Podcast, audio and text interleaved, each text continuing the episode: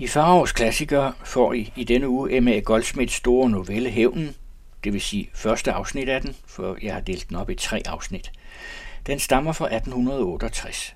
Første del hedder Idyl og tragedie i en købstad. For en del år siden flyttede et par unge folk til en lille sjællandsk købstad. De havde et barn, en søn på tre år. Manden var købmand, uden synderlig formue, men med ganske god kredit, og der var plads i byen for en driftig ung mand. Livet synes derfor inden for kort tid at trives for de unge folk, og da hustruen var køn, munter og, hvad dengang endnu var temmelig sjældent, spillede godt på klaver, var de snart optagende i den livlige selskabelighed, som på den tid herskede i byen. Det er måske hverken en købstads storhed eller lidenhed, dens velstand eller fattigdom, der er det egentlig afgørende ved den selskabelighed i betydning af mundret frit liv. Det kommer mest an på, om de, der giver tonen an, er unge eller ej. Er de unge, så hersker ungdommen i byen og trækker ungdommen fra land til sig. Ingen lejlighed til bal på rådstuen, som fædrene mere eller mindre har lavet falde i forglemmelse, bliver forsømt. Ingen sammenkomst går af uden dans.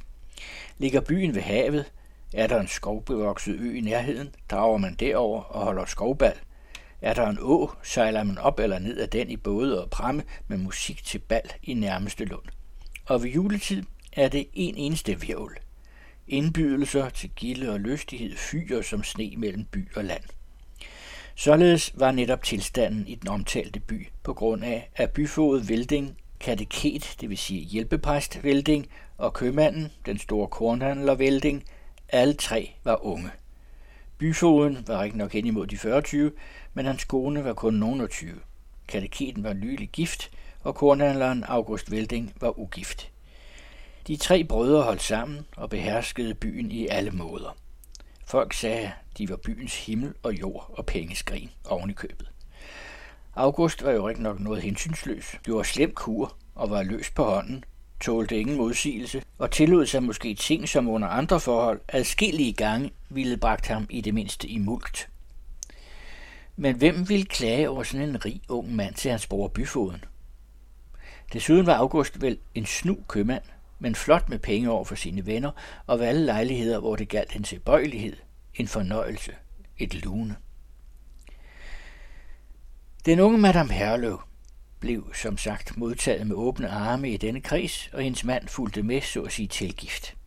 Tjen skønt han var en høflig og efter den tids forhold dannet mand, var der noget stille og alvorligt ved ham, der kastede en skygge i stuen mellem de glade, inden man vendedes til ham.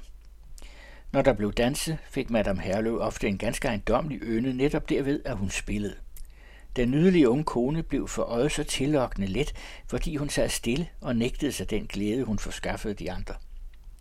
Der hentede det vel nogle få gange, at August Velding pludselig under spillet bød hende op til dans og fik de andre til at synge, så der blev danset på gammel nordisk vis, uden at man vidste, at det var noget nordisk, man gjorde.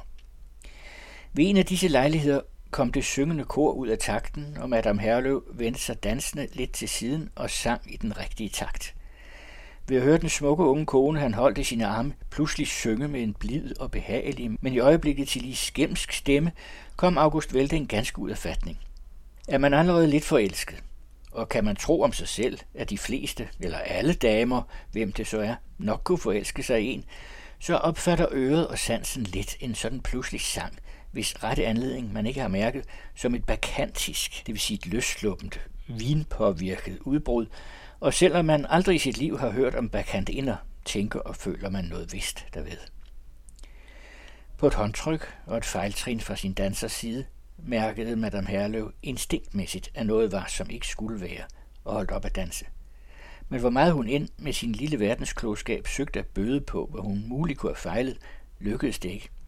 Til selve den forlegenhed eller tilbageholdenhed, der nu kom i hendes væsen, blev misforstået af en mand som August Velding, der ville forstå på sin egen måde, og ikke var vant til, når først han havde forstået, at betænke sig længe på et praktisk skridt.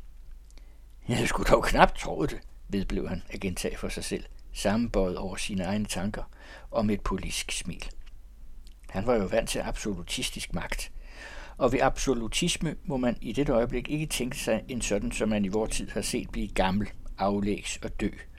Nej, en ung absolutisme som Ludvig den 14., der sagde, L'État, c'est moi. Staten, det er mig. August Velding kunne have gået et skridt videre og med sandhed sagt, verden, det er mig.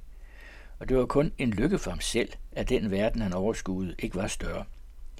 Det faldt ham ikke ind, når han havde fået en idé, at der for dens virkeliggørelse kunne være en hindring i anden skikkelse en opsættelse, tidsspil, og han havde tilbøjelighed til at gribe alle de midler, der kunne forebygge et unødigt tab af tid. Der kom der også en lejlighed, som han anså for ikke aldeles gunstig, men nogenlunde god. Herlev ville foretage en rejse, men rigtig nok en kort. Den skulle kun vare fra om eftermiddagen til næste dags aften.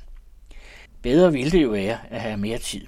Men i den hurtige, energiske afbenyttelse af et øjeblik, da fæstningen ikke var velbevogtet, havde August Velding netop lighed med mange betydelige herfører.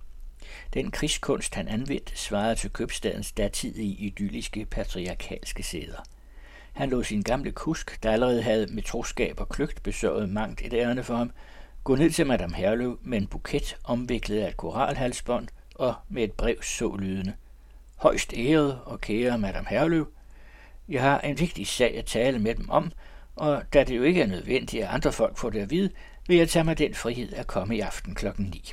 Med agtelse er bødigst A.V.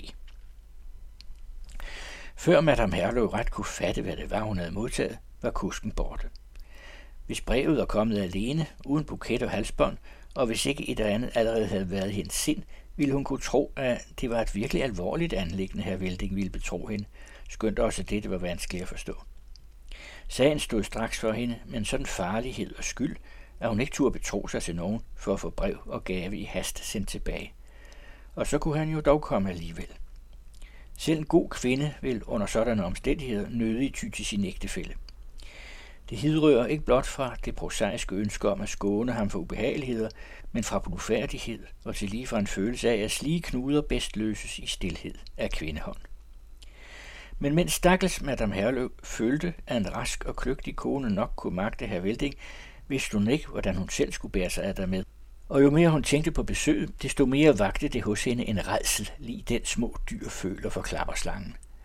Det svimlede for hende. Det var, som om hun redningsløst skulle synke i en afgrund. Herlev var imidlertid beskæftiget med de sidste tilberedelser til afrejsen, men kunne dog, i det han ville sige farvel, ikke undlade at bemærke sin hustrus sindsbevægelse og spørge hende. Efter den første halve nægtelse kom den hele tilståelse. Det var nu hendes skæbne.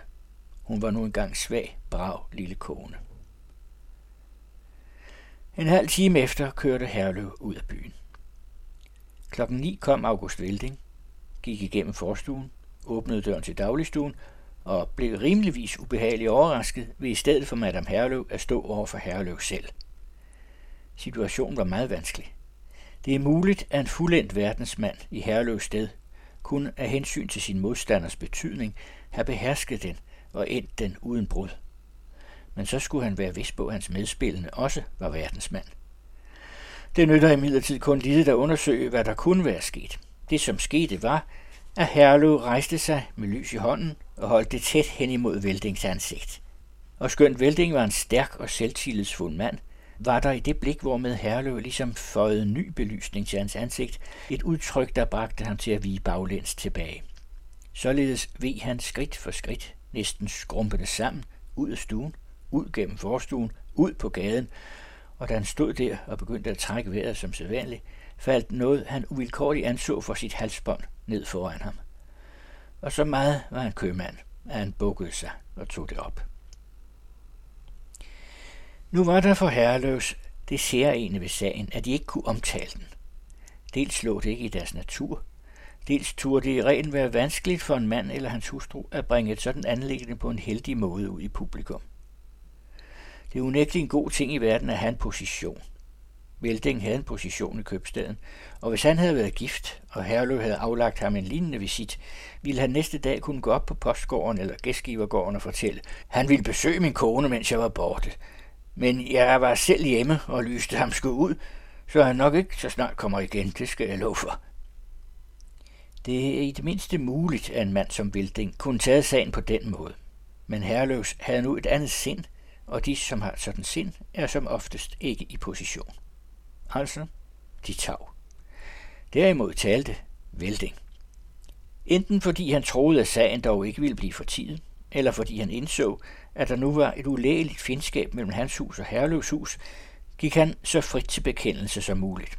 Nå ja, herregud, jeg ville aflægge den lille madam Herløv den visit, og så havde manden mærket uråd og var selv hjemme. Nå, ja, det er flovt at blive sådan lyst ud, og jeg kommer vist til at forbedre mig og lade mig katekisere hos min bror kateketen. Det vil bemærkes, at Velding ikke med et ord sagde, at Madame Herløvs hu og vilje havde været lige så god som hans.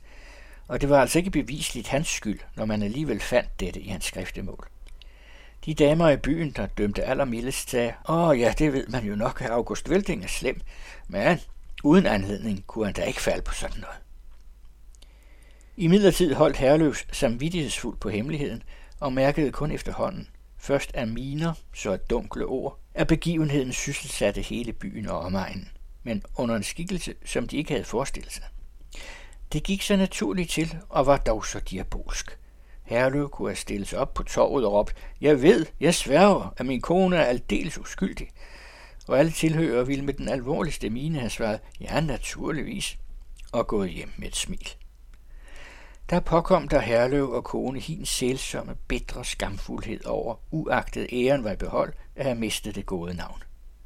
Under Herlevs blik var Velding blevet lille, men nu var det, som Herlevs hus blev lille under folks blik, trak sig tilbage fra verden og blev forladt af verden. Der var nu, som alt bemærket, det ved August Velding, at han var vant til absolutisme. Absolutismen siges at gøre hjertet mildt, når den fromt adlydes, men hårdt, når den møder modstand. Og måske Veldings hjerte allerede af natur ikke var blødt. Jo mere han tænkte over sagen, desto dybere følte han sig krænket af Herløv. Det blik, hvormed denne havde fulgt ham ud, ville ikke af hans erindring. Man skulle tro, at det ligesom bien ikke blot havde stukket, men efterladt sin brød i såret, så der kom betændelse. Og måden, hvorpå han tænkte på Madame Herlev, bidrog til at forøge og irritere betændelsen. Han talte om Herlev med stedse stigende had, gav sig derpå til at skrive om ham i handelsverdenen, undergravede hans kredit, opkøbte i stilhed fordringer og veksler på ham, og da Herlev en dag ikke kunne betale prompte, lod han ved sin bror byfoden hans butik lukke som falit. Ved denne begivenhed fik folk i byen om muligt endnu mere respekt for familien Velding, hvis unåde virkede så ødelæggende. Men man dansede ikke mere i købstaden. Ungdommens herredømme var forbi, og fra den tid fik spisegilderne overhånd hos byfod, amtsforvalter, tolkasserer og på gårdene. Madame Herlev havde skræntet og synet i nogen tid. Denne sidste ulykke kastede hende på sygelejet. Hun nedkom med en datter, der døde. Der sprang der, Gud må vide af hvilken grund, til lydelig er den ikke blevet omtalt, en pludselig almindelig sympati over for Madame Herlev. Der er i folks måde at tænke, regne og slutte på ofte et sandt mysterium. Der er anskuelser og stemninger, som kommer og sætter de mange i bevægelse, som vinden, der går over en kornmark og bringer alle aks til at sveje i samme retning. Hvor kvinderne med deres ofte udgrundelige forhold til følelsesverdenen er fører og ledere, bliver mysteriet endnu mere mysteriøst. De kunne ikke med fornuft og forstandighed have, at herreløs falit sluttede sig til, at Velding for at handle således måtte være påvirket ikke blot af had til manden, men også af forsmået kærlighed. Til et menneske, der kunne handle som Velding, er uberegnelig. At denne vej er grunde over eller drage slutninger angående Madame Herløvs skyld eller uskyld, var at slå plat eller krone om den. Men har man i en eller anden hemmelig retsmøde gjort dette, så er uskylds krone kommet op. De alt bøjede sig nu for den sympatiske strøm i retning mod Madame Herløv. Der blev sendt barselsmad fra alle gode huse, og selv for fattige folk, som bad ikke er for små. Der holdt vinervogne for herregårdene uden for Herløvs hus, og damerne ville ind om kap med byens damer. Så svag som Madame Herlev var, bidrog dette måske til at dræbe hende. Men hun døde ligesom af blomsterduft. Hendes sidste dage, mens hun lå med Herlevs hånd i sin, var en uafbrudt lyksalighed. Hvad der under almindelige forhold sparsomt og dråbevis ville blive tilmålt hende i et helt liv, kom i en hastig, henrykkende, bedøvende strøm og varede ved til hendes sidste suk. Er folk først fra en hård og lang uretfærdighed kommet over i den modsatte stemning, så er de fuldstændig i den med. Alle byens mænd, med undtagelse af byfoden, kateketen og August Velding, fulgte Madame Herreløv til jorden. Den lange gade var bestrøget med blomster, og damerne stod sørgeklædt i vinduerne.